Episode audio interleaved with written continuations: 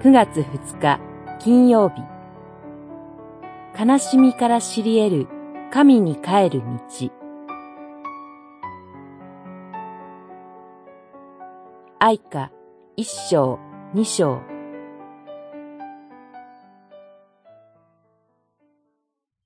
主の見前に出て水のようにあなたの心を注ぎ出せ。二章十九節。愛歌は古くはエレミアの愛歌とも言われました。七十人訳ギリシャ語訳聖書では序文があり、イスラエルが補修となり、エルサレムが荒廃して後、エレミアは座して泣き、という言葉で始まります。よもすがら泣いていた歌い手は、立つ力を失っていました。すべてが終わってしまったという現状を目の前にしているからです。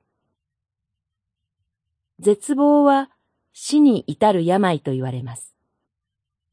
それは私たちを日に日に闇衰えさせます。しかし、人には命に至る悔い改めが残されています。神に帰る道です。この歌い手は言います。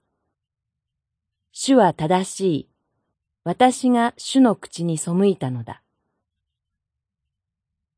荒廃した現実は神から離れたという罪を思い起こさせます。町が崩壊し、育てた子を食い物にしているとまで言われる悲惨な状態。それは人事では済まされません。だからこそ、シオンの城壁をと町全体に呼びかけます。昼も夜も川のように涙を流せ。